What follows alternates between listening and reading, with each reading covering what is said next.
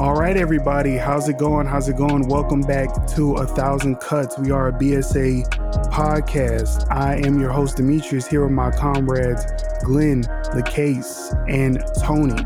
How y'all doing, man? Let the people know what's going on, man. We're back for back for another episode, six episodes. hey, y'all. What's up, everybody? Hey, hey, party people, what's going on? Yes, yes, yes. We're excited to be back. We're excited to be back.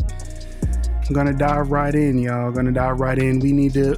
Anybody excited about, you know, what I'm saying Obama's press tour? Anybody excited about Obama at all? Because we're gonna we're gonna get into that. Okay, yeah.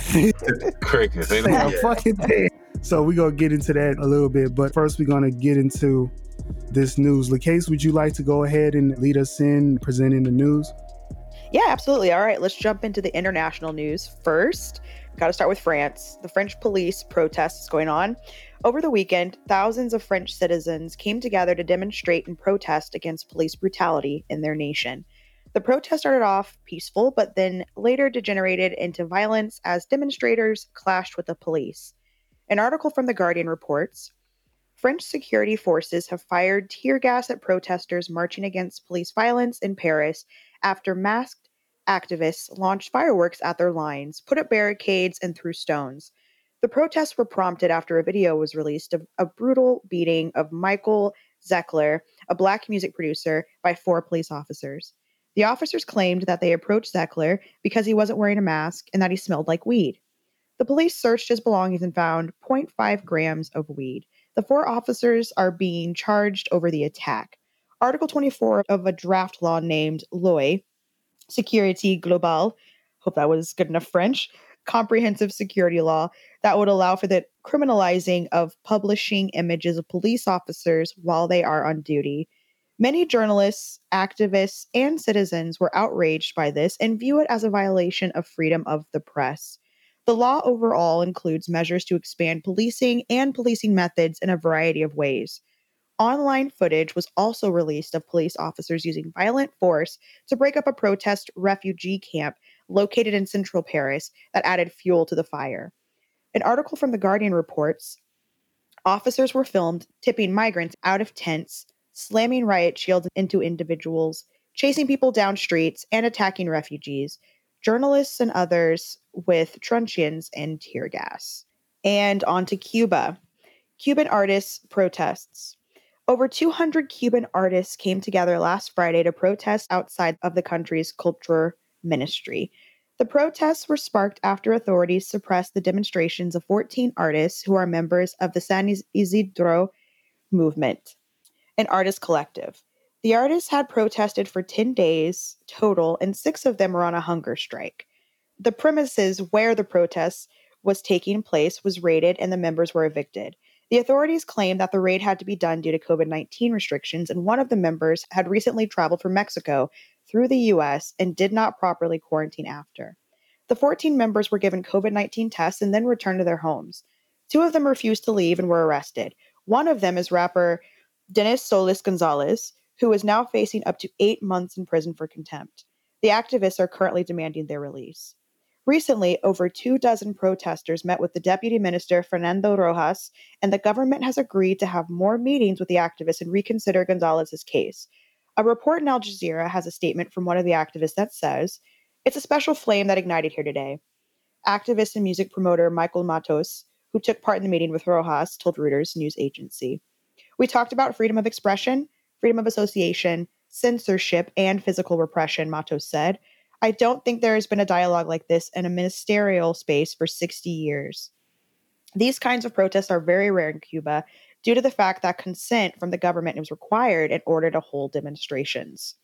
In India, there are the Indian labor strikes. In India, over 250 million people have gone on strike all over the country due to the new neoliberal deregulation laws passed by the Modi government that puts farmers at risk of being exploited by private entities. This is considered the largest strike in human history. An article in People's Dispatch reports that the protest by farmers in states around Delhi continued late into the night on Thursday and early Friday. Thousands of farmers have broken blockade after blockade and are marching to the city. The police have used water cannons on them repeatedly but have failed to break their spirit. They are expected to reach the borders of Delhi on Friday. The strike was organized by a coalition of workers and farmers movements with 10 national trade confederations and the umbrella group, All India Kisan Sangharsh Farmer Struggle Coordination Committee, or AIKSCC. That consists of over 200 farmers groups across India. Women's rights groups, students' unions, and various civil society organizations also participated in the strike. The strike also received support from left parties and several opposition groups. Some of the key demands contained in the 12 point charter put forward by the organizers include withdrawal from a series of laws recently passed by the Modi government repealing key labor and farm price protections, a rollback in the recent disinvestment policies in major government owned enterprises, implementation of existing welfare schemes for rural workers, and expanding welfare policies to aid the masses affected by the economic fallout of the COVID 19 pandemic. Thousands of farmers, along with members of trade union groups and other movements from across India, also led a rally to the national capital of Delhi. The rally was met with a fierce repression from the Delhi police, who made use of a blockade, baton charges, and water cannons to stop the march. Eventually, the blockade was breached. In similar confrontation with the authorities, workers and farmers groups brought major metropolitan cities like Kolkata and Mumbai to a standstill, with sit ins organized on key transport routes. The industrial and mining belt across East and Central India also witnessed a virtual shutdown, an article from Al Jazeera has a description of how the new laws function and why they could potentially jeopardize the livelihood of the farmers. Firstly, they make it easier for farmers to bypass government regulation markets, known locally as mandis, and sell produce directly to private buyers. They can now enter into contracts with private companies, a practice known in India as contract farming, and sell across state borders. The new regulation also allows traders to stockpile food. This is a shift away from prohibitions against hoarding, which can make it easier for traders to take advantage of rising prices, such as during a pandemic. Such practices were criminal offenses under the old rules. Farmers have some genuine concerns.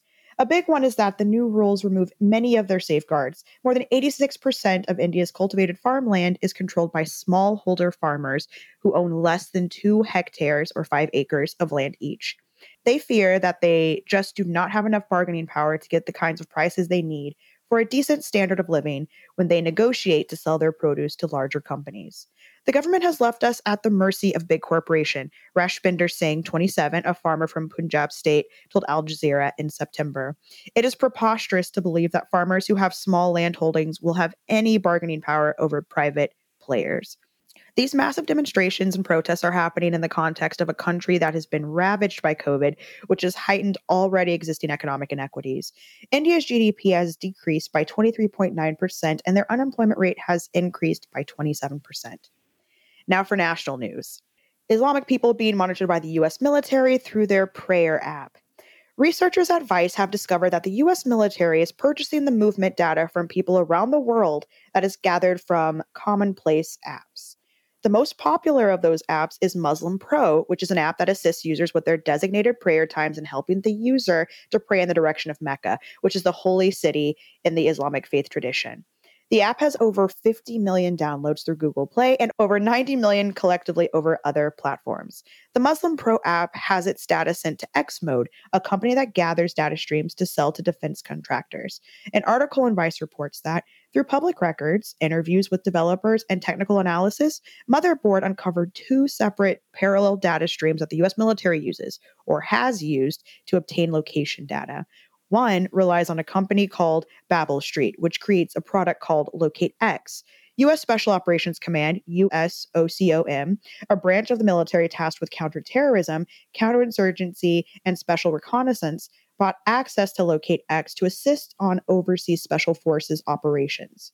The other stream is through a company called Xmode, which obtains location data directly from apps, then sells the data to contractors, and by extension, the military.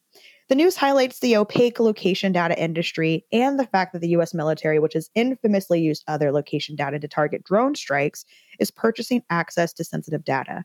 Many of the users of apps involved in the data supply chain are Muslim, which is notable considering that the US has waged a decades long war on predominantly Muslim terror groups in the Middle East, and hundreds of thousands of civilians have died during military intervention in Pakistan, Afghanistan, and Iraq.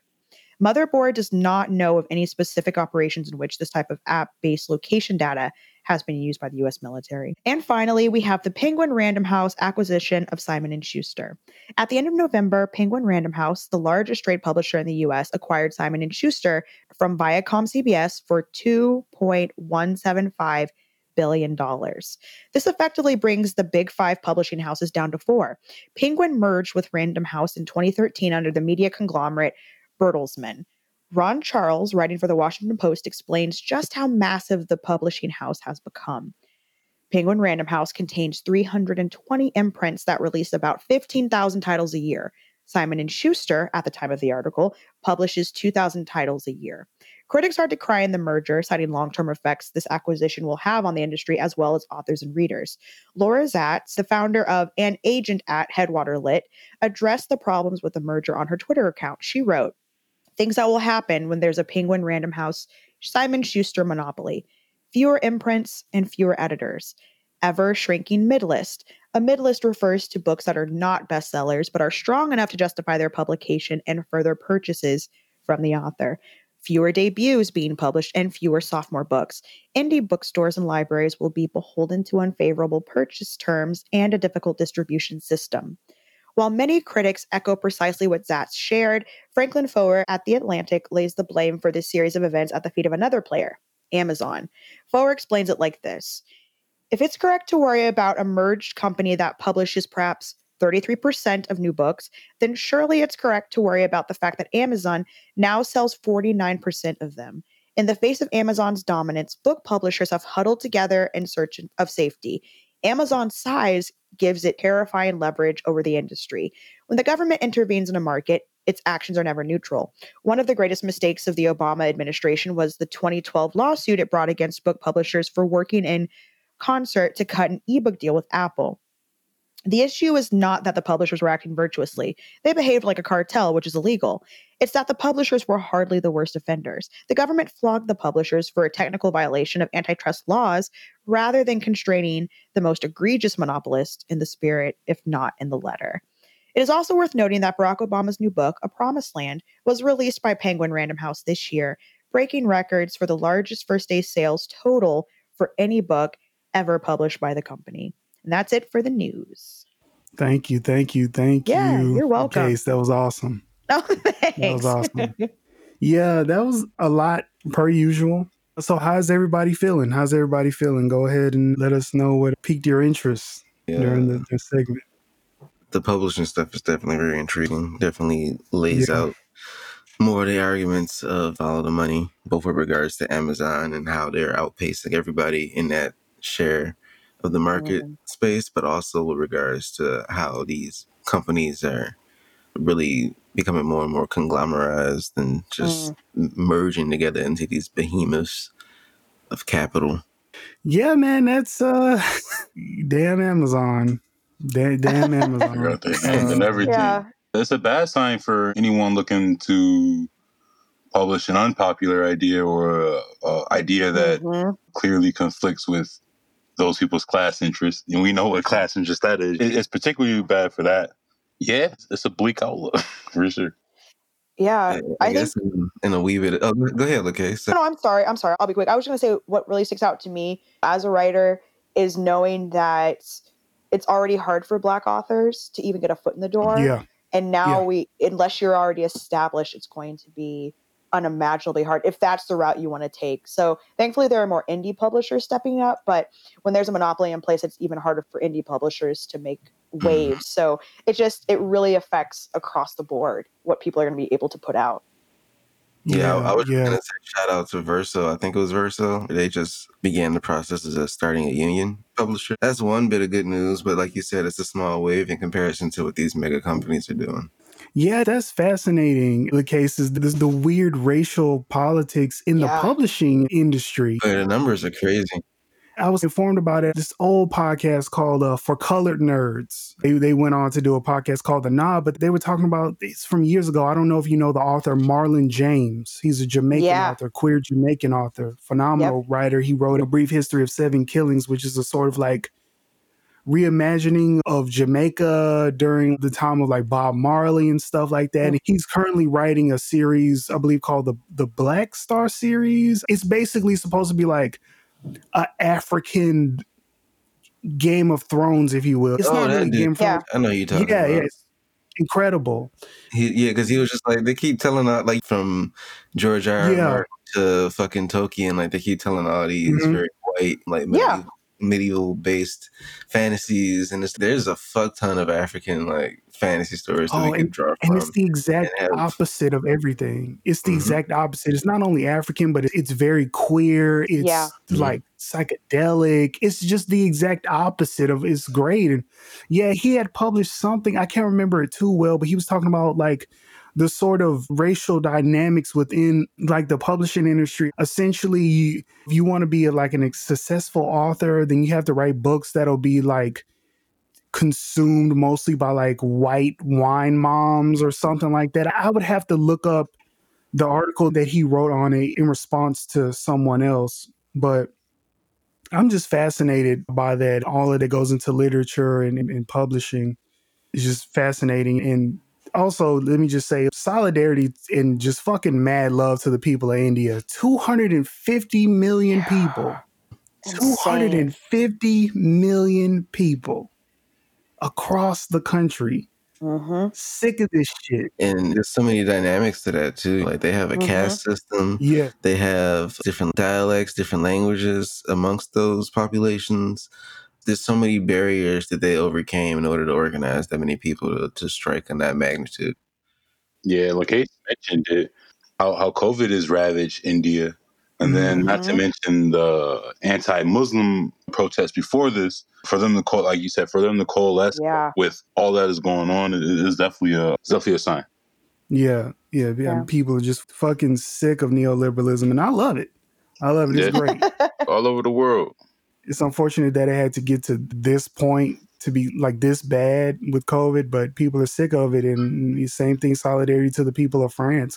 Personally, I'm a little disappointed. Not not with our international comrades. They're they're all outstanding and really setting the stage, but I'm disappointed. What you the disappointed with us? What did I It's the do, Glenn? It's the US, dog. We gotta stand Yeah. out. We gotta be different. And by being different, doing absolutely fucking nothing and just totally accepting the conditions.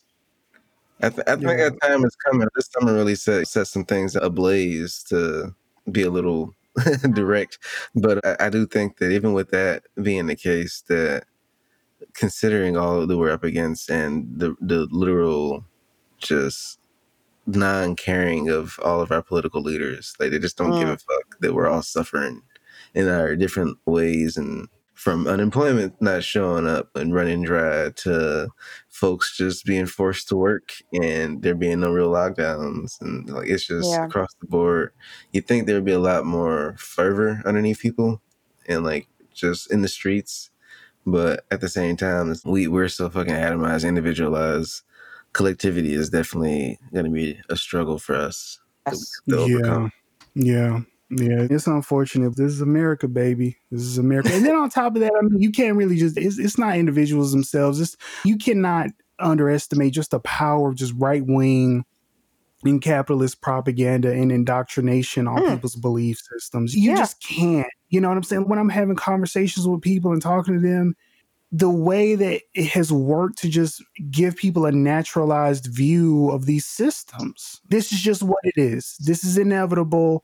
This is nature. You know what I'm saying? This is a byproduct of human nature, all this stuff. And, and we would have to do a whole separate, you know, episode on that, on just breaking that apart. But it's just, you cannot deny that. You Mhm. just cannot deny that. And it's just unfortunate because, like, you're trying to get, you try to lead people in conversation and in dialogue. I, I, Glenn, I know, I mean, you had a conversation about this, right? It's like you try to, in the conversation, I think sometimes the left does it wrong. I think a lot of the time the left does it wrong. We want to appeal to people's their reason and their logical side, but in reality, you have to change people's imagination and hit and touch that emotional core, and then the logic will follow after that.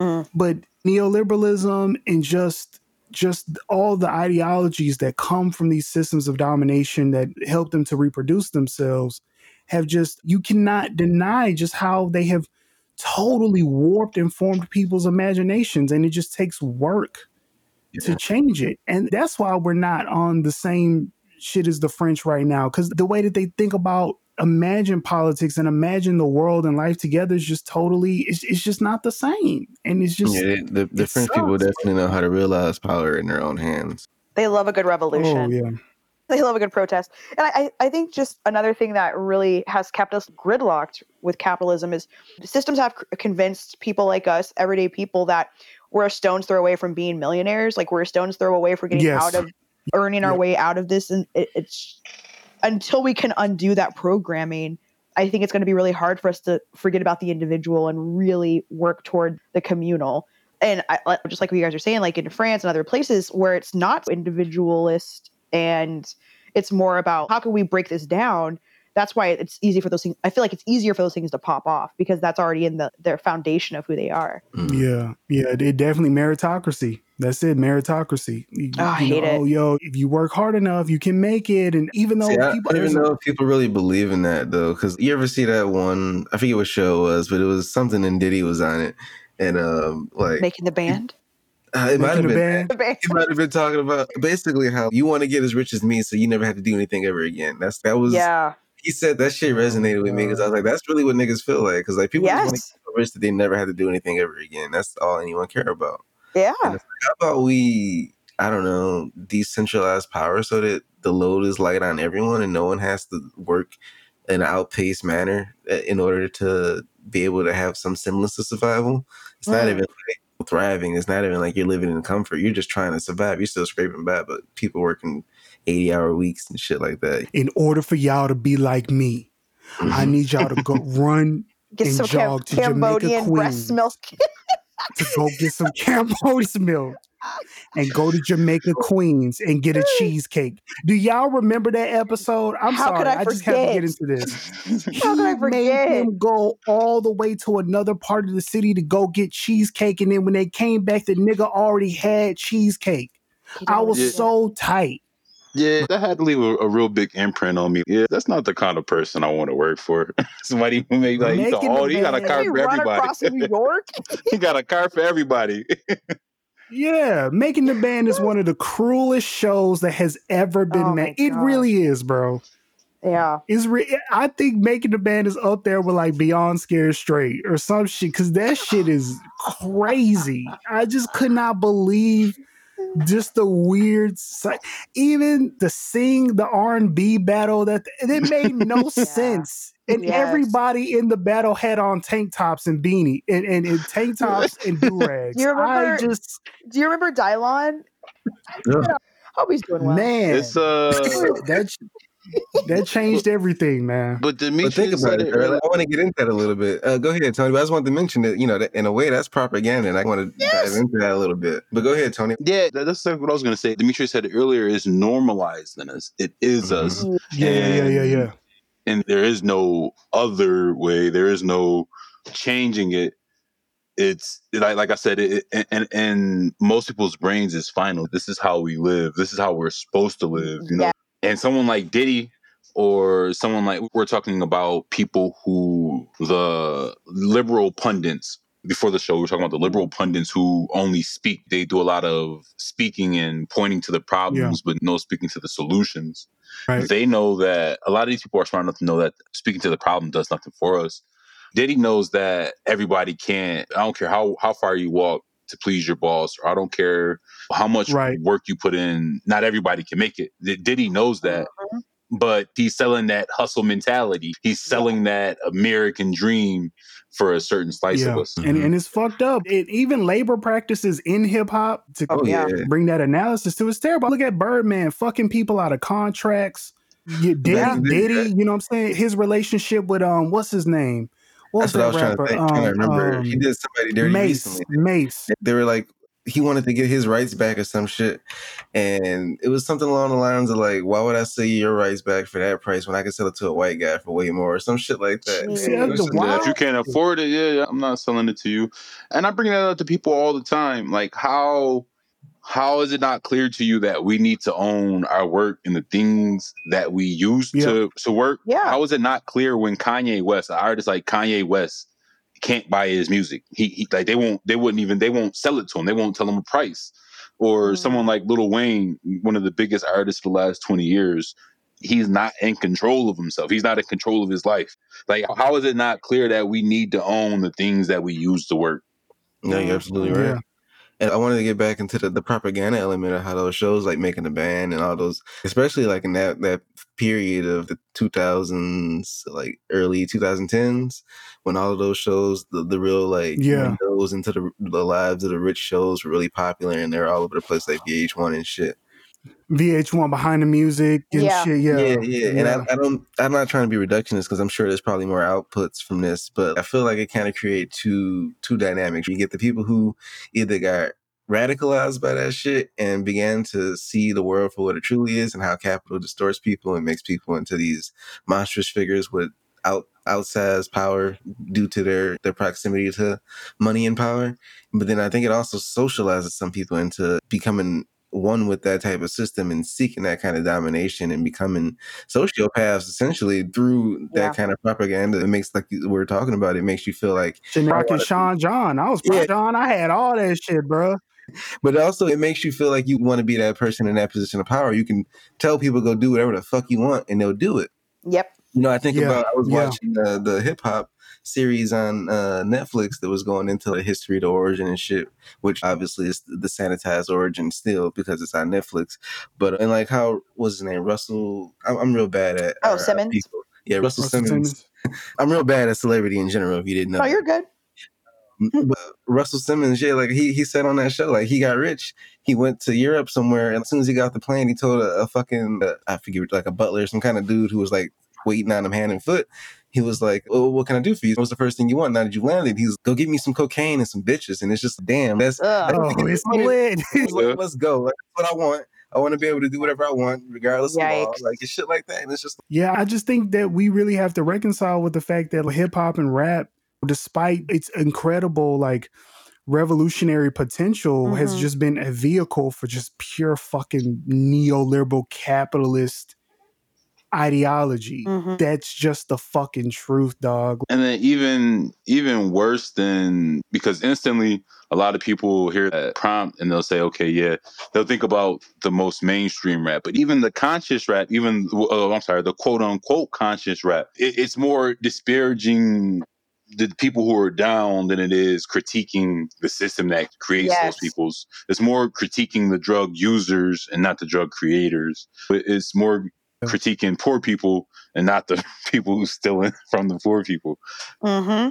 Yeah, have you noticed that too, Tony? There are a lot of rap songs where it's nigga get up off your ass and get that, da, da, da." you know what I'm saying? Some Yeah, shit yeah. like that. There's a lot of songs like that. Like I'm not gonna lie, there's a song by Big Crit. I fucking love Big K.R.I.T., but I cannot remember the name of the song. Pick yourself up. Yeah. Yeah, Uh, ain't nobody Mhm. helping no broke ass. Yeah, I, Mhm. and it, but it bang, it bang, It do. it bump, It it, bump in the whip. But I'm like, bro, I try and rationalize it in my head. Not everyone has the not everyone has that historical black revolutionary outlook. It, it took us a while Right, to get in touch with that and it, it, and still grow with it. We admit it to ourselves every day. We're growing with it. And I rationalize listening to people like that because even if they don't have, they're not as connected or to whatever degree that we are, they still provide that insight for just for them, even if it's subconsciously, for them to point out the failings of capital and then praise capital at the same time Yeah. the eh, apparent contradictions in, in their behavior and a- actions you you can it's it's useful it's to see somebody with that kind of chasm in their thought it, it shows you one the things that we talk about and we read and we share with each other that those things matter and it also shows us that there's a lot of work to do there that the roots are there with these with a lot of people we just have to fully articulate close that chasm within them if that doesn't sound too you no, know I think that's spot on. I think that's spot on, Tony. It's true. Kind of what we've been saying this whole time, like that whole propagandist, like all of that has been seeped in, even for the most well-meaning of us. We have to constantly do the unwork, do the work of unraveling it from ourselves. And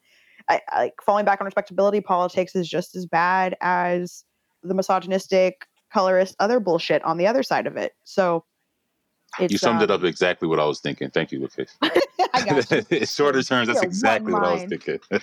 yeah, you know what I mean. So yeah, I feel like our, it's our job. That's like why I'm so thankful for this podcast because I get to learn while we're hopefully educating other people as well. It's a lifetime because I, I think about every single year of your life that you were you walk this planet. You have been inundated with these images. You have been Yes, inundated yes. with this messaging. Your parents have Yep. taught it to you. Your grandparents, your babysitters, your teachers, your friends. You see it day in and day out until the moment you engage with socialist thinking. So Mhm. that's a lifetime of information to scoop out of yourself.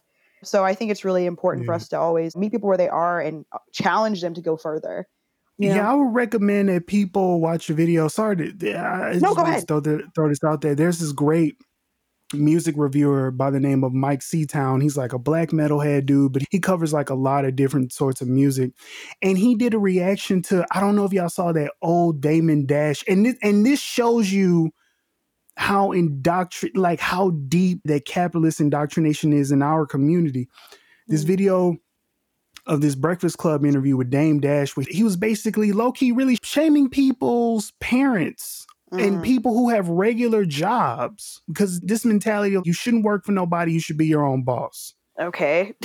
And it's, it's insane. And Mike Seatown, he broke it down. He was like, This is the most ridiculous fucking shit I've ever heard. He's calling you, your mama, your father weak or less than, or just basically weak for having a regular job and providing for themselves and their family. Oh And then he really breaks down how absurd it is because they were like, because Dame Dash was like, oh, I didn't work for nobody and I got my money, I got my own money and started investing it. And he was like, bro, how, if you are not already born wealthy, how are you, how did you get the capital Mhm. to invest? Nigga, you were selling dope and robbing niggas. Oops. That's what it was. Entrepreneur. That's how you got the money to invest. All right, let's And I am, and I'm That's not, more often in the story. Yeah. Yeah, and I'm not trying to I'm not trying to be out here and be nobody's judge, jury, or No. executioner. I understand that I know the context. There are niggas are gonna sell dope, that's gonna do what you know what I'm saying. I'm not trying to judge people. But at the same time, I am you have to realize that these celebrities are an influence on generations, on younger generations. I don't want to sound like some sort of conservative, but that's the fucking truth. I'm not about to sit up here and be like, shame niggas for having regular jobs. I would rather you go stock shelves at Walmart or fucking work a shit fast food job than to sell dope, probably end up behind bars, fucking dead, all Yeah. types of shit. yeah. You know what I'm saying?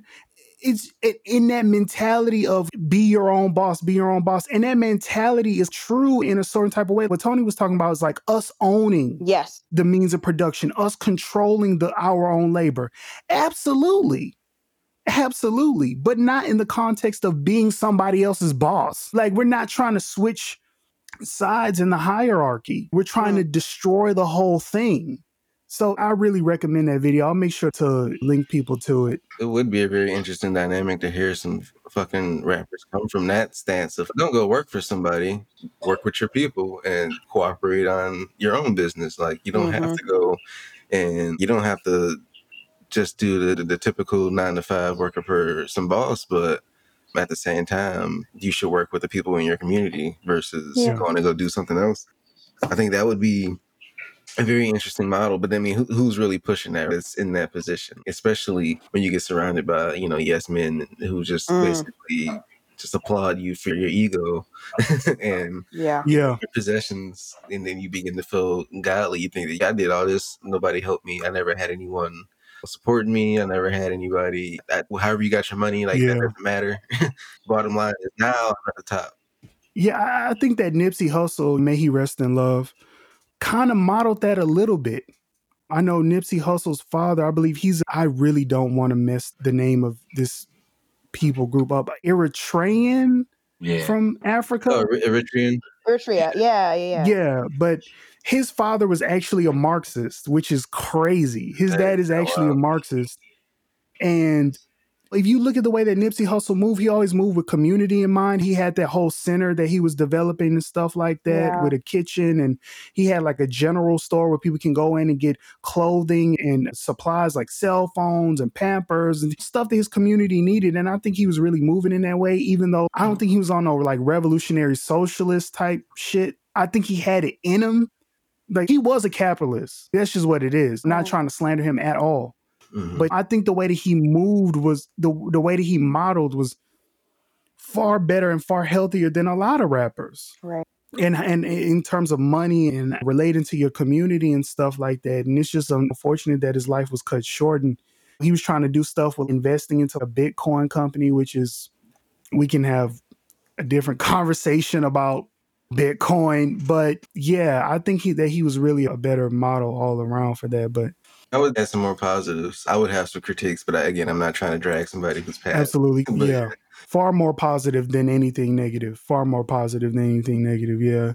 Great. But yeah, I just wanted to before we do change topics though, because you brought up something I thought was really intriguing about the whole aspect of how rappers oftentimes, again, like in the same way that it's individualistic and the you know get yourself up, is often tearing Yeah, down yeah, yeah. individual, tearing down Yeah. Disenfranchised and marginalized people. Did y'all hear about like Young Thug and like his shit recently? He was Yeah, he, he was he was talking. talking shit to Andre 3000. Well, not just Yes. but being very colorist towards some some black women who were Oh, airline hell. I think this Oh, he might- been doing that. this might have been he a been while doing that, yeah. but I'm just pointing that out again with regards to how he is about things and how like yeah he was like talking shit about their hair and all that stuff. Of course. It's just the way that these people perverse themselves to feel like they're better than that they're transcended their own people because they've acquired capital. And it's just come Yeah. on, And then to be to think that his ego has gotten so inflated that now he wants to talk down on his predecessors who are from the same place he's from definitely paved the way for young brothers like him, no doubt. Absolutely. Uh, Andre Thousand. For him to even open his fucking mouth about Andre Three Stacks. Yes. How Right. dare you? Who also complimented him previously. like, right. I didn't have to, but he did. Yeah. And I'm a Young Thug fan. That probably says a lot about me. But I'm I rock with Young Thug. You know what I'm saying? That's them slime season mixtapes slap. Yeah, That yeah, he, he got slaps. some. I- you know, his range. is—he got some range. They got range. They got to be hyper individuals, like you said. Lift yourself. I got myself here. No help. No nothing. Nobody. But they also got to be, you know, performative. The music industry is oversaturated with only a few personalities, and they have to try to reason with themselves and why they're there. Like, oh, I'm here because I'm the best. I, I, I like you said, I, I did all this. It, it has nothing to do with I anything else but me. I hate this shit. Nah, it- it's it's horrible. it. It's everywhere. Drake do that shit. Everybody do that shit. Ain't nobody do it but me and duh. And I'll put the city on my back. It's like nigga, that's not true. You got That's put on by this all. producer. This rapper put you Yep. on. Shut up, bro. That- that- and that's everybody's still literally- starving in your city. You got all this Right, bread you can talk about, but everybody's starving City still. No, that's real shit. And that's why a lot of these niggas, when they go back to their hoods, niggas kill them. Mhm. It's unfortunate, but that's the Yeah. truth. I've Yeah. literally heard it. From, I've literally heard it from from a motherfucker's mouth myself. Like niggas really don't. You talk all this shit, but it's like niggas really don't respect you, dog. Like I've literally heard somebody was like, "Yo," like Drake was in town one time here in Houston. He was like, "Fam, if he came up to my hood, we would probably rob that nigga." I was like, "Okay." absolutely, All right. absolutely. And the link between criminality and poverty is ever present Mm. there. When you have someone telling you, No, I Tony, Tony, it's, it's not money. The reason that we engage in criminal behaviors is because we don't have dads. Yeah, I oh sure damn, don't. I forgot the dads. if you guys just got your act together and identified as the new black, you'd be a lot better off. I, I- I'm saving up a couple uh, unemployment checks. I'm, I'm about to get that uh, that new Pharrell joint. I'm about to be in the master class. Shout out to the new black. That shit came and went. That shit came and went. It's not about race anymore. It's about your perspectives. Nigga, shut up. You are just rich. That's rich nigga shit. That's rich nigga shit. When they start Oh. saying that you can transcend, You can transcend transcend space your whole time. chest. Well, that's what really gets me. You have to be so in the rich people bubble and so disconnected from everything else that's going on in the world to say some shit like that. I can't even imagine that being possible to say with a straight face. Can you imagine saying that shit?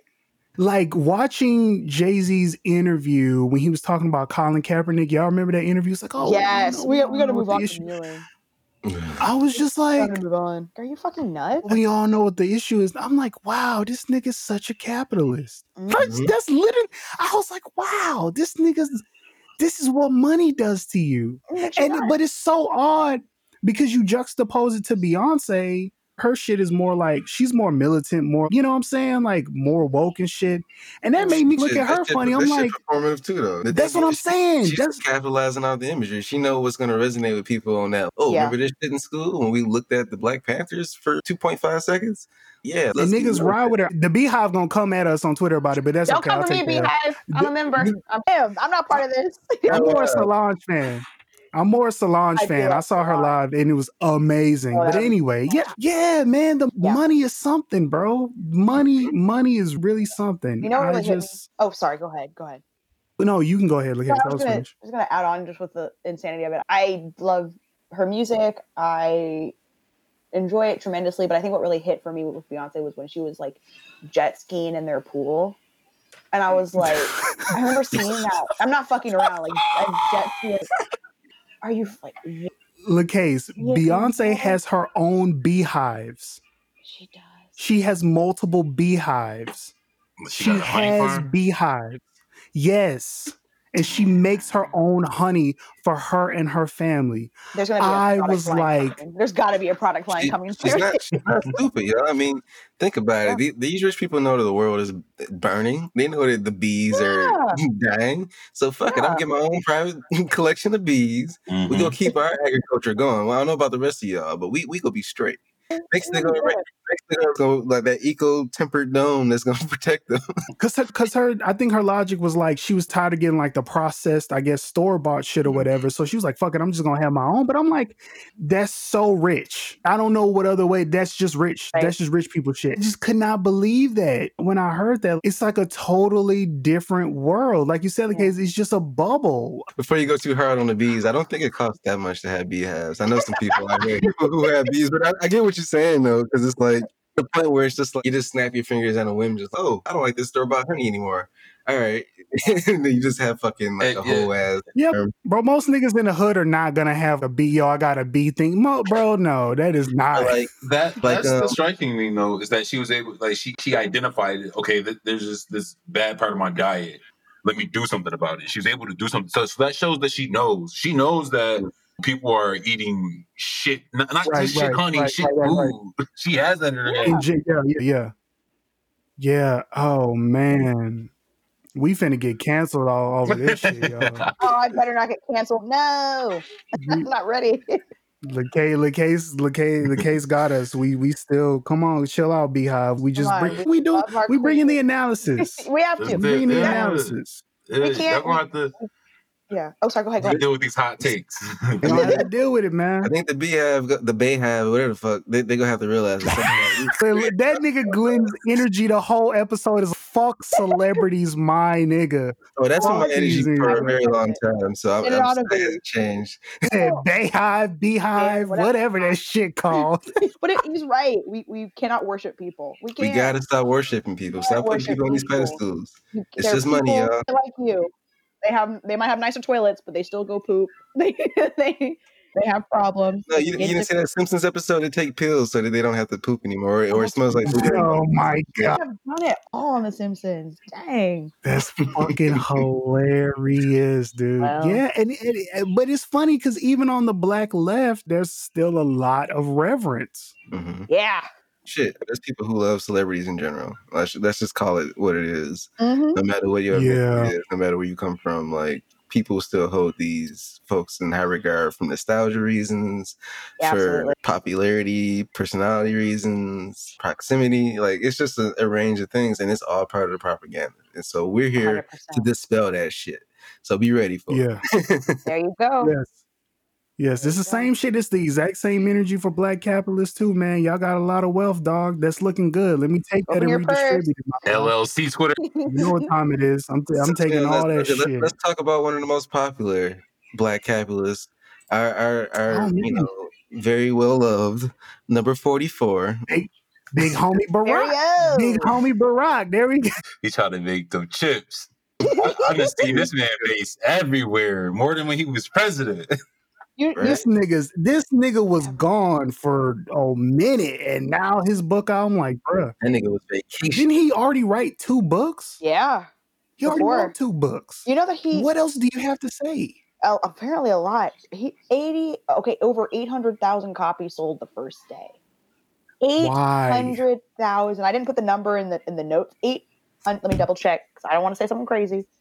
Lucas, do you think he's trying to glide off the back of Michelle's memoir? Man, do you know? Because that was popular as fuck. Oh yeah. you guys gotta you gotta put your capitalist cap on real quick because it's, it's just think about it, right? We we just got off of four years of fucking Trump presidency. You Oh, right. God. Right. People You have right. and moaning and just complaining. Oh, I miss this man, Daddy Yeah. Barack. He coming back home. My They got any kind of inkling into this man's life, they about to eat that shit up. Mhm. Bottom line, he know what he's doing.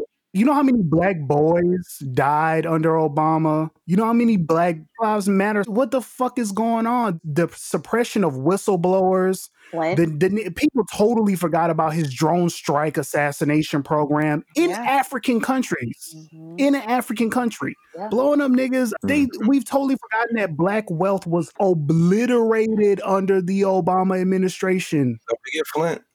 Oh f- It does, yeah, he does mad dirty out here. Never forget that nigga. Now Flint was cool. He drunk the water. He, he, he drunk the Right. He water. I forgot.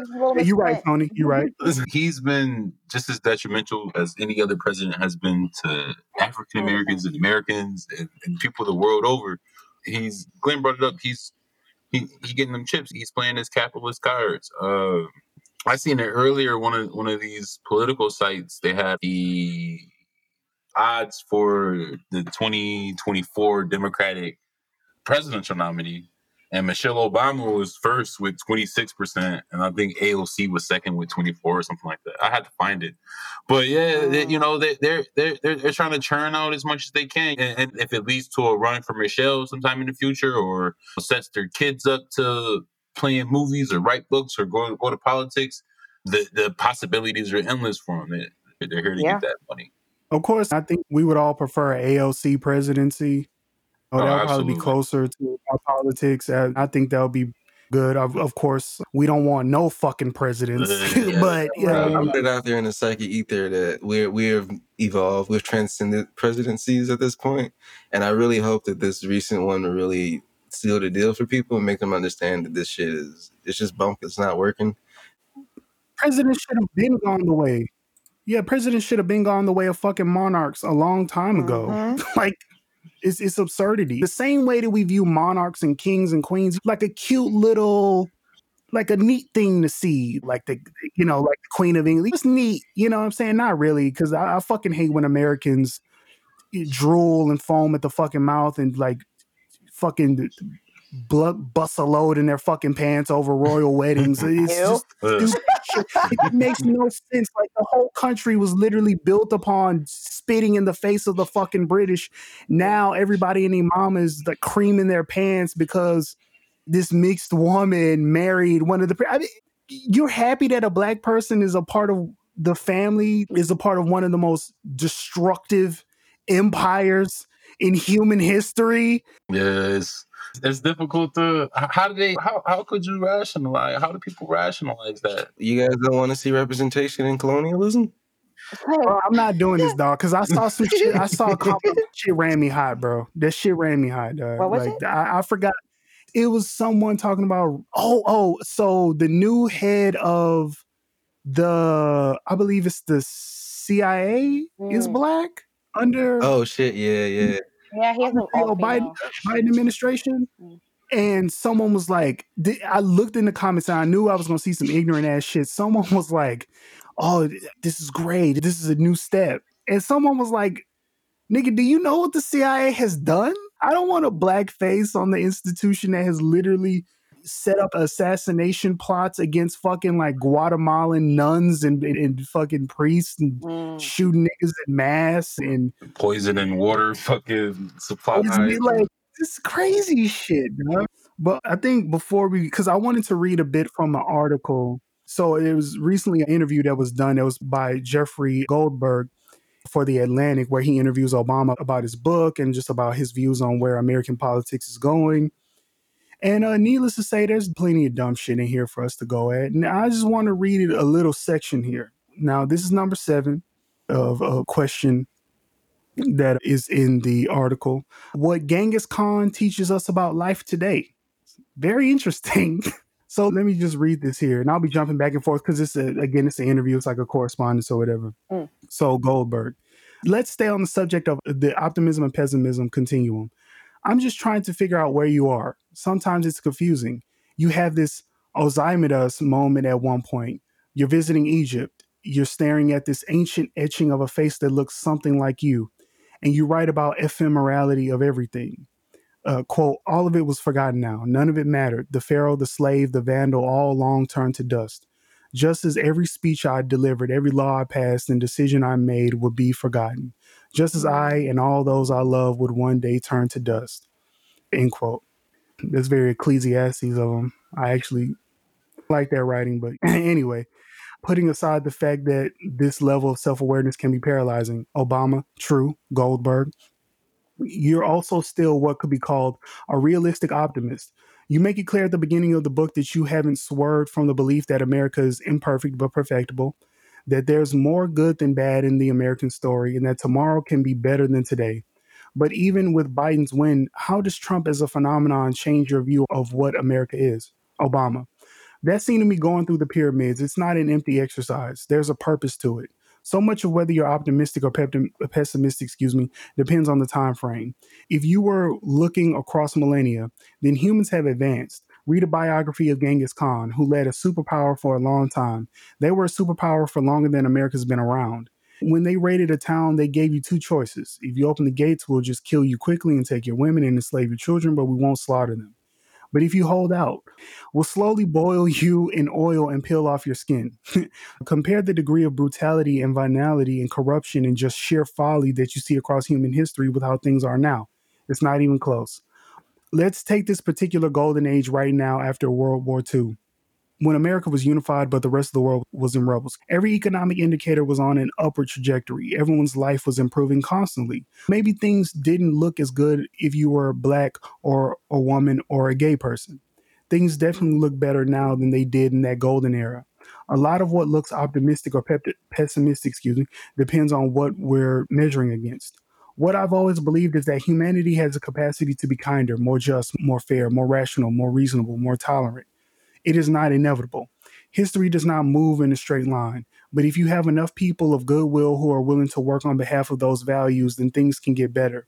America as an experiment is genuinely important to the world, not because of the accidents of history that made us the most powerful nation on earth, but because America is the first real experiment in building a large multi ethnic, multicultural democracy. That is a fucking lie, a mm. total fucking lie. And we don't know yet if that can hold there haven't been enough of them around for long enough to say for certain that it's going to work. But if it can work, that's a good thing because we've got almost 8 billion people on the planet. And because of all this technology and because of the stresses and pressures of climate change, we're going to be all up on one another. We have to figure out how to live together. And we have to figure out if we can do this free of caste systems and the inevitable conflict that the kind of social stratification that has existed for most of human history creates. That genie is out or past the time in which some peasant in a feudal system is starving and looks up on the palace and there's a king somewhere and the peasant thinks, yeah, that's okay. Now all those peasants have phones and they can see how the lord of the manor is eating. And some of them are going to say, why him instead of me? The willingness to accept one's fate or lot in life because of your skin color or gender or religion or sexual orientation that you are going to accept being less than someone else, that's mm-hmm. over. Gold there's a small irony here. You write about the first year of your presidency of keeping the Pitchfork Brigade at bay when they were coming for the Jamie Dimons for the leaders of the financial industry. Obama, they weren't that grateful. I think it is possible to be optimistic as a choice without being naive. And that is how I'm built temperamentally. And Michelle, as I write in the book, tends to be a bit more pessimistic about human nature. Goldberg, Hawaii versus Chicago, Obama, might be, might just be the way they were wired you do raise something that connects to this question about whether we should feel pessimistic or optimistic, or how our system can function or not function in a global economy. One of the things I was reminded of in writing the book was just how many of my earliest choices were premised on very specific circumstances of being in a global financial meltdown and trying to avert a depression and the political costs I paid. I would probably make those same choices again because averting a depression is a good thing, but it did hamstring me. For example, I actually think that it is entirely legitimate to push China much harder on trade issues. I didn't come into office as a knee jerk anti trade guy. But if you look at the facts, China consistently ran mercantilist policies that violated international trade rules to help build up their economy from the late 80s through today. And if we hadn't been going through a financial crisis, my posture towards China would have been more explicitly contentious around trade issues. But I couldn't have a trade war in 2009 or 10. At that point, I needed the cooperation of China, as well as Europe, as well as every other potential engine just to restart the global economy. So there's that section. How y'all feeling about that? I hate that nigga. I ain't got no, I ain't got no other critique or nothing like that. oh, go ahead. It's explicit, but uh, that's how I feel. So I'm serious. I don't have no no yeah. other nothing else to say about that passage, but I did, I highly dislike that.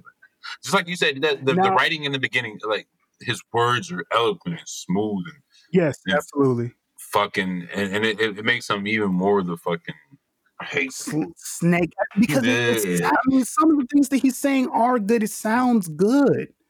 But I like how Goldberg caught him in, he called it a small irony. The nigga's being a hypocrite. There's a small irony. You write about the first year of your presidency of keeping the pitchfork brigade at bay when they're coming for the Jamie Dimons, for the leaders of the financial industry. He did that. Mm-hmm. He backed Wall Street. Oh yeah, absolutely. he backed Wall Street and let it and let us shit and let our fucking shit collapse.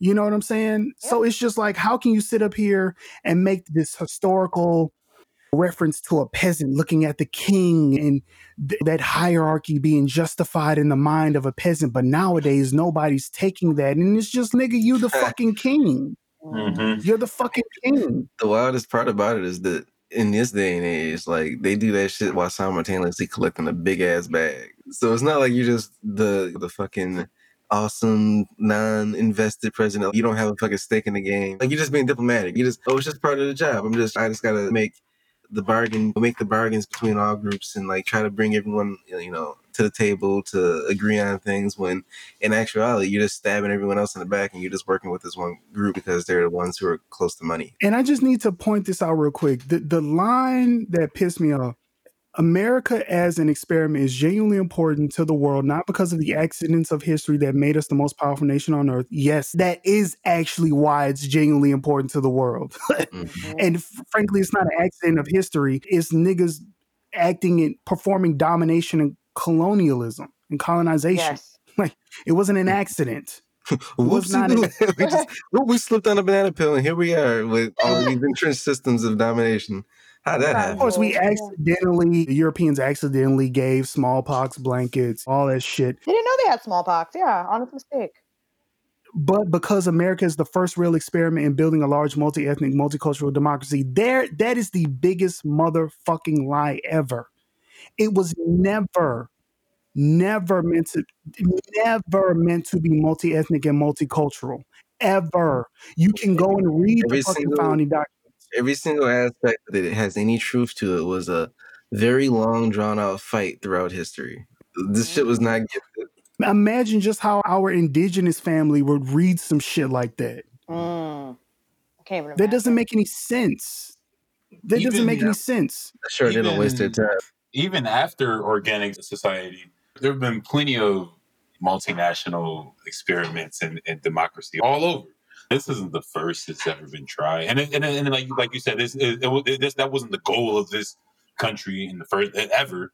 But this is like for him to lie and then lie as if all, all around, like everything he said was just outright lies. It's nonsense. The idea that this was the first attempt in human history to do something like this, that's total fucking crock. That's just complete fucking nonsense. And then he has this very like Steven Pinker worldview of well, hey, it, it, things are getting better like, in proportion. things are getting better. Things are getting so much better. First of all, let me tell you something. Not really, motherfucker. You want to talk about gay? Okay, he talks about Genghis Khan, compares it to Genghis Khan. Compare the degree of brutality and banality and corruption and just sheer folly that you see across human history with how things are now. It's not even close. Yeah, because we're worse now. Or not even worse. No, we're just as bad, but like now our capabilities have made us worse. During the time of Genghis Khan, there was no such thing as the concept of a nuclear winter or mutually assured destruction. Shut the fuck up. There wasn't a thing. Environmental collapse wasn't a thing back then. Mm-hmm. We literally had the ability to destroy everything. Yeah. It's worse now. It's worse now.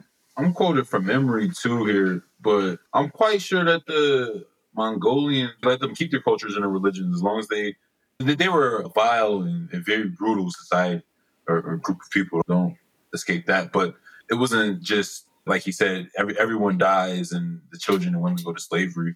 That's not how it was at all. And and to, he's using all these lies to go back to that to fall back onto that the idea of America that that, that Americanism just like we're just like we we're saying earlier about how this way of life is ingrained in us and Yeah. and then Glenn said he's filling that void that a lot of people who understandably they they feel like they've been missing during these four years with Trump.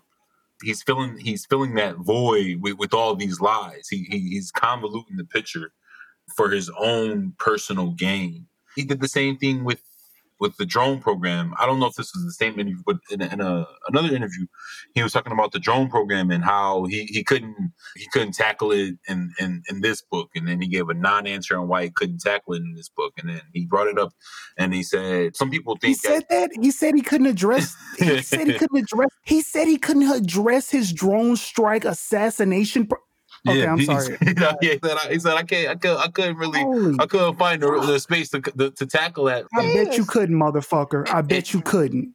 in, in that same smooth, melodic, staggering voice, he, he, he then says, I, I couldn't do it because it's so complex and and people think there there there were more collateral damage than there than, than there was and, and it's, it's actually the best way we could have did it all types of you know excuses and lies and, and, and ways to prop himself up and it, Yeah. but it, it- it's him that's why I say when I say I, I hate Obama like it, it was a hard thing for me to to stomach 'cause I, I used to have a lot of admiration for him in Yeah. 2007 Right. Yeah. yeah. and for him to swing from all the way there to where he is now, it, it's fucking disgusting.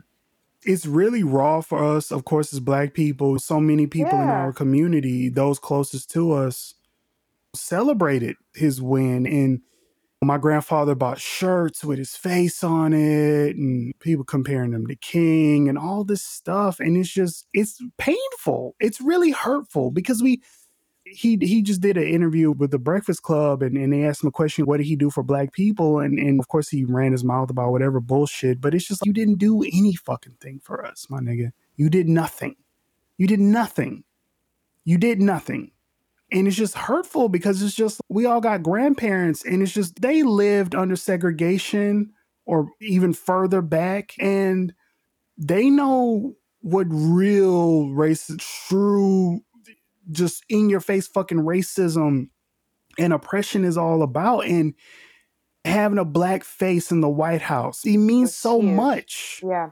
it's huge hmm in terms of representation huge people who couldn't even you know what i'm saying people especially if your peoples are from the south they couldn't have even imagined in their lifetime that they would see something like that. And then for him to get into the presidency and just change, change, change, change, change.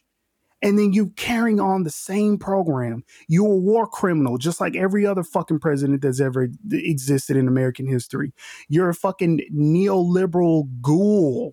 I'm gonna read a bit from some of his statements that he made, but he's essentially the same sort of conservative as the white presidents. He did nothing for us. The only thing I was just gonna say, because you're speaking to that point, I think is it's really important for more and more of us to really step up and dispel those myths. Though, like you said, mm-hmm. our grandparents, in my case, my parents, grew up in the those times and really confronted a lot of that racism like head on, and really got to see how distorted America could be, how it was, and it still is in a lot of ways. And I think that's where he comes in in a lot of this case is that he's the salesman of America. He's literally here to reframe what this society really looks like.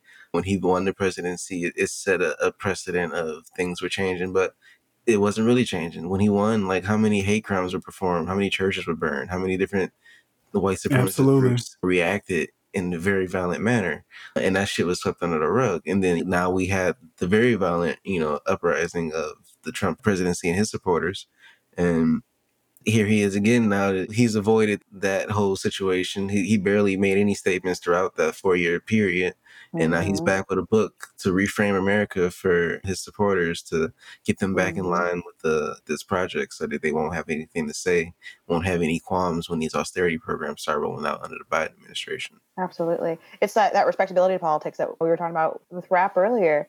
It's just going back to bootstraps and pull your pants up and speak right and don't cause a fuss and we have to work together and we can't don't don't destroy property and don't get too loud, don't get too mad and mm-hmm. just get along to keep, you know. They want to they want to kill the revolutionary spirit. They don't want you to be yeah, revolutionary. They don't want you to even think about that. Them. No. He was just quoted talking about how defund the police is too much of a snappy slogan to get people behind. And it's just that's his whole job is to mm-hmm. kill any kind of revolutionary spirit. He showed up. Was it him and Michael Jordan? I can't remember. They showed up to the NBA and squashed them niggas before they had a chance to strike. And when the the uprisings were kicking off, he he was the first one to speak up. Oh no, we got to sit down. Mm-hmm. They they never have anything to say about the injustices until people are starting to react and respond to those injustices. Exactly. It's never the injustice itself that gets them talking. Mm-hmm which is really frustrating. And just like talking about this, I, I remember I was in Chicago at Loyola and I went to Springfield when he announced he was running for president. And I remember thinking I was, oh my gosh, a sophomore. So I was pretty young. I was just thinking, this is it, y'all. Like, this is what we're like with, with our elders. I was mm-hmm. like, this is so exciting. I'm like part of history. This is going to be so different. And like campaigning and everything and being like so going so hard for him and even going hard again in second term. Cause I'm like, oh my God, we can't have Mitt fucking Romney. But it has been such a, oh man, not long road, but it's been really hard to accept that. I should say really hard. Honest. I, I'm going to own up to my neoliberalism. It was hard for me to accept that, like the failures, and that it was more of the same, and not getting super defensive because I, it was something that I believed in for a long time. So it's again, like we were talking about earlier, it's we have to unravel from it and we have to be mm-hmm. honest with what what was done and what is still going on. We're going back to not rocking the boat. And I don't know, I was telling this to I'm like what I don't like about people who are like don't rock the boat, it's like they'll let you drown to to not rock the boat. You know what mm. I mean? Mm-hmm. They'll watch you drown. So like hold their feet to the fire. One thing I give Obama credit for is thanks for radicalizing me, you piece of shit. Ah! I was on the ground and at fucking Occupy when he rode through San Francisco and like we were protesting and we surrounded the building he was in, and there were fucking snipers on the roof. And I just remember thinking to myself, just wow, they're really down to put down people because put it all the way down. We have literal yeah. fucking legitimate concerns with the way that our fucking society is being ran, and we don't feel yeah. like our voices are being heard. And 100%. y'all already with armed guardsmen on the fucking rooftop mm-hmm. to squash anybody who has any kind of any kind of opposition towards what they're doing because he Absolutely. just wants to be heralded. He just wants to be perceived as the best shit since fucking sliced bread, and it's just not, mm-hmm. dude. Like you, you fucked up. You dropped the ball, and now you need to live up to it, and let's just operate. Or become part of the problem, part of the machine. It doesn't serve mm-hmm. anybody. Absolutely, it truly doesn't serve us. Yeah. So that that's what really started making me all the killings, Trayvon Martin, Mike Brown was really the one where, where that woke me up to a sort yes. of racial consciousness. Because coming up for me, it was always like your elders talk about issues of race, and you just is this nah, maybe that's true, maybe that's not true. Especially for me, coming up in a multicultural context around different sorts of people, I'm like ah, you know that it's just old people shit from back in the day. You're ignorant. And then when he when Mike Brown got killed, that really did it for me. Trayvon set set me off Mm. But just being on Facebook, I don't know if y'all was on Facebook yes. on social media like oh, that during that time. God. It was a fucking mess. The disgusting, monstrous, racist memes about him, the lies, mm-hmm. all of the lying, all of the confusion. And I'm a large black dude, dark skinned dude myself. And mm. seeing just seeing someone who really looked like me. You know what I'm saying? Yeah. Not just in terms of like skin tone, but like body type and face. You know what I'm saying? Yeah. I, that really was like, wow, these motherfuckers really hate us. you know what I'm saying? Yeah, the target's real, and they, and people will, uh, like you were saying, like with the lies. That's what really set me off. Just any kind of justification people could find to not give a fuck about his murder, yes. they would cling to. I got into so many fights till I realized that Facebook fights were a waste of my time. I just need to block yes. people and move on and get out there and make a difference that way. But it, it's, oh, ah, it's never ending. And then when you throw on top of it, I can't even list every single woman, but Sandra Bland for me was huge. But just it was so obvious what was done to her, and yeah. there's no justice. And it's just been so apparent for me that our only the only way that we're going to survive is together. That's the only way. Yeah. Yeah, we yeah, keep us safe. Yeah, we have it's, to. Yeah. And, and all of that happened under Obama. All of that happened mm-hmm. under Obama. Black Lives Matter. All of that mm-hmm. shit. The, mm-hmm. the the Edward Snowden. Shit, all of that shit. Even his mm-hmm. his all that shit. All of that shit happened under him. The 2008 financial crisis. all oh, of that oh, shit, God, yeah. and it happened for a fucking reason. And so, I just want to close out here with just reading a bit from Democracy in Black: How Race Still Enslaves the American Soul by a great pragmatist scholar Eddie S. Glaude Jr. And he has a section in the book called President Obama and Black Liberals. Now, I recommend this book to everyone who wants to understand the current, like modern trends of black politics and how we got to where we're at today. The book was written in 2017, but it is just phenomenal. It is just f- fucking phenomenal. So I recommend it to everyone. And I just want to read a bit here. Obama was supposed to be more. He was ideally our black progressive antidote to the conservative policies of the Bush years. After the horror of Hurricane Katrina in New Orleans, as lifeless black bodies floated in toxic water and the federal response left many more to die with them, Kanye West expressed what most black people felt. George Bush doesn't care about black people. Bush took it that West was calling him a racist. As he wrote in his book Decision Points, I faced a lot of criticism as president, but the suggestion that I was racist because of the response to Katrina represented an all time low. That is not what West meant. He didn't mean Bush hated black people or consciously thought less of them. Bush just didn't care about black people. He didn't really think about us. Obama was supposed to be different. He was supposed to care about black people. When I listen to Cornel West, I hear more than a strident criticism of Obama's policies. I hear bitter disappointment and the disappointment goes beyond the president. We've been duped. We're angry with ourselves. Many progressives green screened him. We made Obama whatever we wanted him to be. If we wanted an anti war candidate, he was it. If we wanted someone who supported universal health care, he was it. Someone who would challenge Wall Street, he was our guy. A candidate committed to the poor, Obama was our man. He was our political Play Doh, and he obliged our fantasies all the way to the White House. Obama said as much in The Audacity of Hope, quote, I am new enough on the national political scene that I serve as a blank screen on which people of vastly different political stripes project their own views. As such, I'm bound to disappoint some, if not all of them, end quote. As we say back home in Mississippi, he ain't never lied. we should have known better. Nothing Obama said actually confirmed the belief that he was some progressive savior.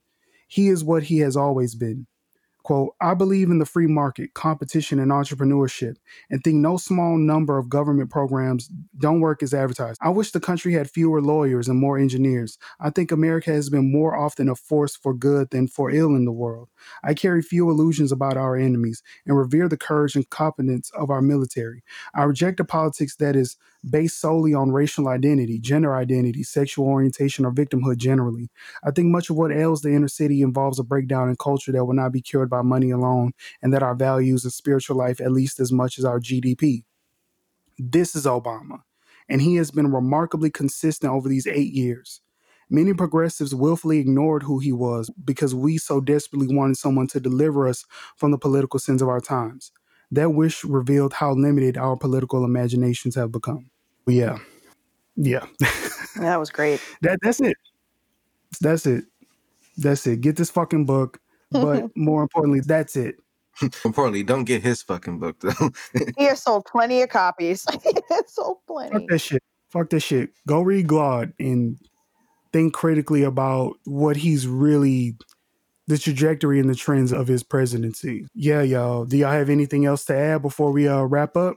Mm. I think we One more fuck Obama for good measure. Yeah. One more. Yes. I, I really don't like the man. I'm sorry.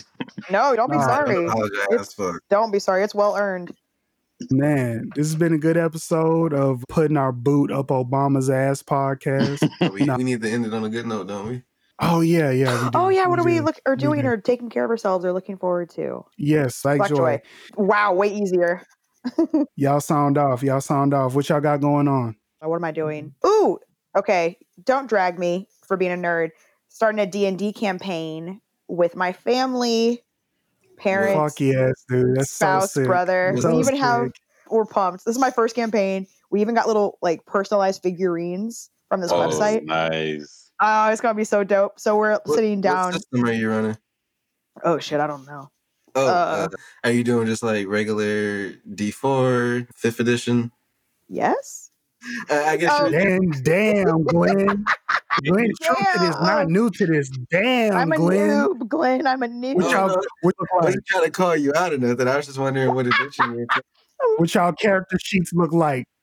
What y'all character Damn. she, what y'all character sheets look like? Yeah, I want to see what is your magic y'all backstory. What using? class are you, Lucas? Are you using I- music during your campaigns You when y'all it. have battles? I'm going orc style. Glenn, I honestly don't know, and I'm I'm embarrassed that's that I cool. don't know. But I will ask, and I will on the next edition of the pod, I will let you guys know. But yeah, we're Very doing a we're doing. I, I'm very green. I I wanted. It's one of those things that I was like, I can't do this. This is lame. But like secretly wanted to do. So we all just said, you know what? We're in the middle of a pandemic. Let's do it. Let's just do it. After you get your feet wet and get some mileage, let me know, and I have plenty of systems that I can offer if you want Ooh. different approaches to D and D. Yes, thank you, Glenn. That's all. That would be awesome. And I guess I'll, I'll pick it up from there. So me, Yeah. and if you're done, okay, sorry. Oh yeah, yeah. I'm embarrassed. Go ahead. So for me, uh, I just been playing Hades. Been playing Hades like crazy. Oh nice. That game is fucking dope. It's hard as fuck. I really like hard games. The energy reminds me of Mega Man, and those games are hard as fuck growing up. I mean, this one's really hard, but it's, it's hard in just the right increments. Like I can get through it, but like it's a struggle, and it's always enjoyable once you make it through a boss fight or some shit. That game is wild. Hades, huh? I'm gonna Oh, check it out. That was dope. Yeah, it's about Supergiant Games, one of my favorite studios. Go ahead, Tony. It's, it's on the uh, PC only or what? I got it on Switch. Oh, okay, yeah, yeah. Mm. Nice. Mine's that's actually what I've been doing as well. So I, I brought it up before. I struggle with mental health issues here and there, Mhm. and for the first time in the ten years, eleven years I've been dealing with them, I've actually stayed on a medication regimen for the required amount of time for it to start kicking in. About the four to Oh, five weeks it takes for it awesome. to start kicking in.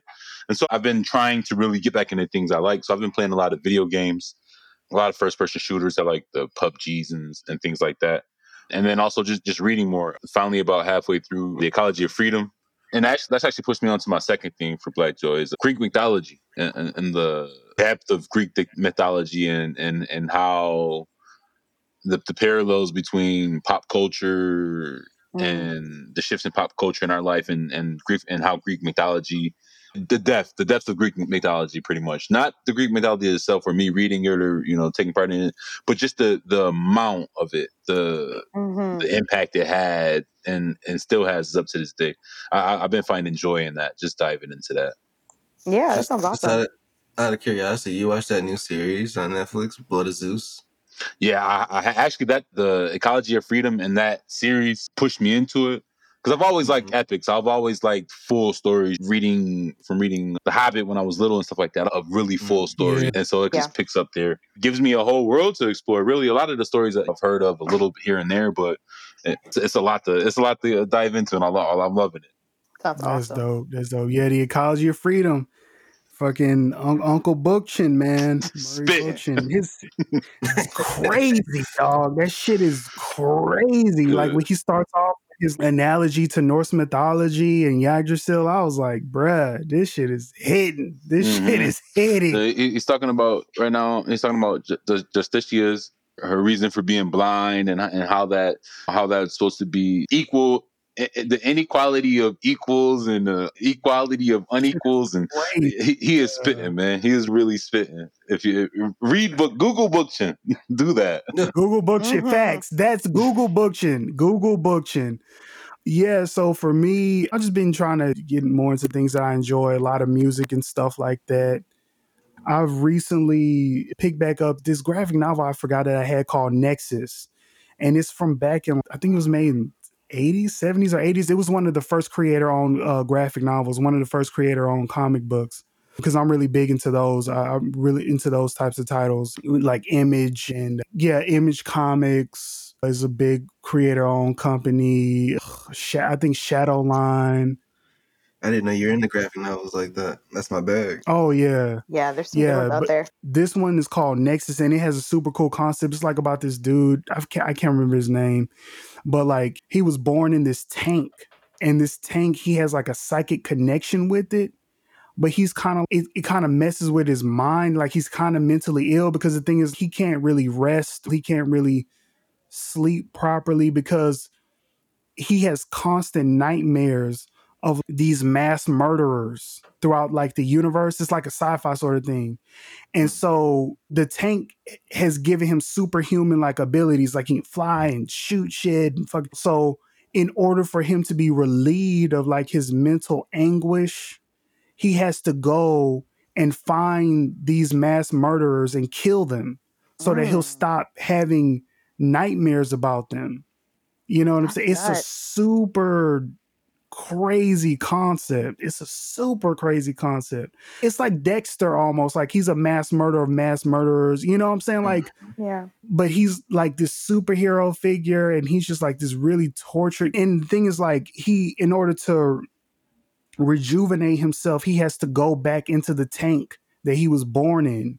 So he'll get body pains and just crazy mental anguish. And he goes back in the tank, and he's rejuvenated, and it's just crazy. Like he has a psychic link to the tank. It's really, it's called Nexus. That Nexus. sounds interesting. I've never heard of that one. Yeah, I haven't either.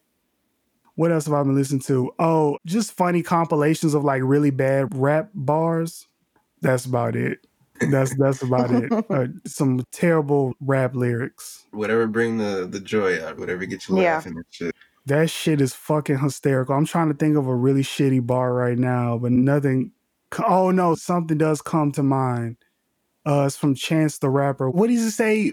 We at Good Burger because we all some dudes. Something like that. Yes, it was a I'm Good Burger dude. reference. She's a. Dude, I was just bruh. I hate that I I have going to not say that. heard Good Burger in years. Oh What was that? man. You said you haven't had a hamburger in years? No, I said I haven't heard Good Burger in Oh, years. I heard a That's good. Wow, that's impressive. This mm-hmm. yeah, right. Healthy living. He Yeah, we, an- it's American. I eat a burger every two days. Got to. yeah, he got another bar. He's like a. He said life is short like a midget, but Oh, mine's is. LeBron James. oh no. Oh so- God. We gonna close the episode. Oh my Oh, Good God. night, everybody. Oh, If you oh, stuck around to that, thank you.